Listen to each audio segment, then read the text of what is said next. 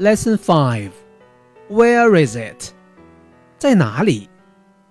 Part 1 Listen and say In the book On the book Under the book In the desk On the desk Under the desk